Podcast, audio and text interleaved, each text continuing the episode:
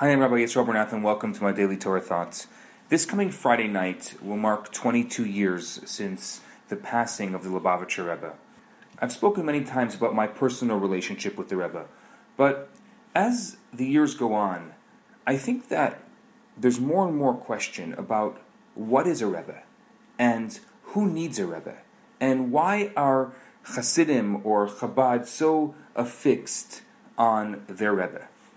I saw an article by uh, Rabbi Tzvi Freeman that I think really describes and explains this well. Rabbi Moshe Yitzchak Hecht had been the Chabad rabbi in New Haven, Connecticut since 1941, and the demands on him grew year by year, with a synagogue, a school, a yeshiva, and many other responsibilities that required a staff several times that which he could afford. In 1974, he wrote to the Rebbe complaining that in 33 years of work, he felt he was back at the same place as where he started, and that he simply couldn't continue. He signed off the letter with a heartfelt plea that the Rebbe should help in all that he can do. The Rebbe responded not with counsel, but with light. The Rebbe said, I've already followed your advice.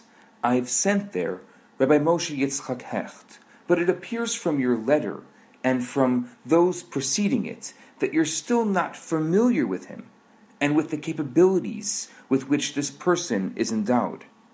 Whatever the case is, you should get to know him now. Immediately, everything will change your mood, your trust in God, everyday happiness, and so on. So, who is a Rebbe? Who is this Rebbe? Rebbe means my master or my teacher. Whether you're a small child learning the alphabet or an expert scholar sailing in the seas of the Talmud, you call your teacher Rebbe or Rebbe. Now, there's another meaning to the title Rebbe, especially one associated with the rabbi they call the Baal Shem Tov. The Baal Shem Tov was a teacher who not only touched your mind and heart, but could reach into your essential being and guide you to find yourself there. A Rebbe is a guide to your true self, which means that before you can understand what is a Rebbe and who is a Rebbe, you have to first ask, Who am I? and What am I? So then, who needs a Rebbe? See, imagine a Rebbe as, let's say, a ray of light. Light is not a thing for itself. Light is light only when it illuminates. Think of the space beyond our planet's atmosphere, between the brilliant sun and the glowing earth. It's only darkness. For light to be light, you have to provide something for it to enlighten. If your major concern is getting from today till tomorrow, there's nothing to enlighten. If you consider yourself nothing more than a two legged creature with an excess of neurons, Wikipedia and TED may be all you need.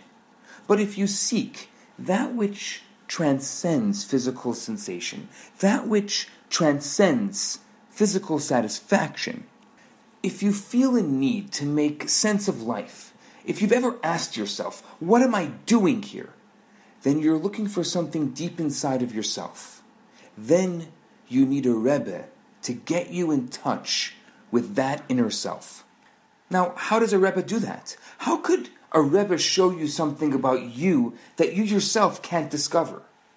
Well, as soon as you're connected to a Rebbe, you're connected to a higher, to a wider context, a context in which you're no longer a lonely speck of dust in the vast empty space, but a vital part of a greater whole.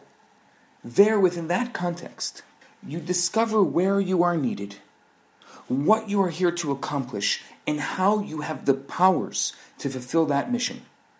Context is everything. A sentence fallen out of a book can never make sense of itself without its story.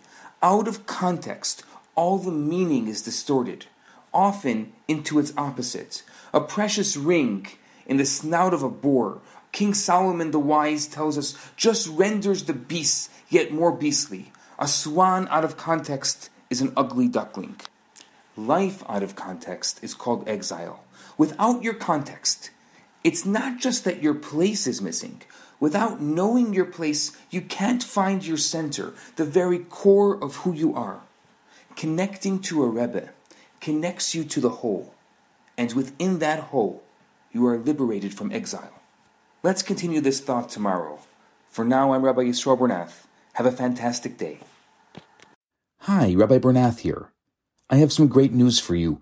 My popular four week course, Kabbalah for Everyone, is available right now for free for the next 50 people who download it.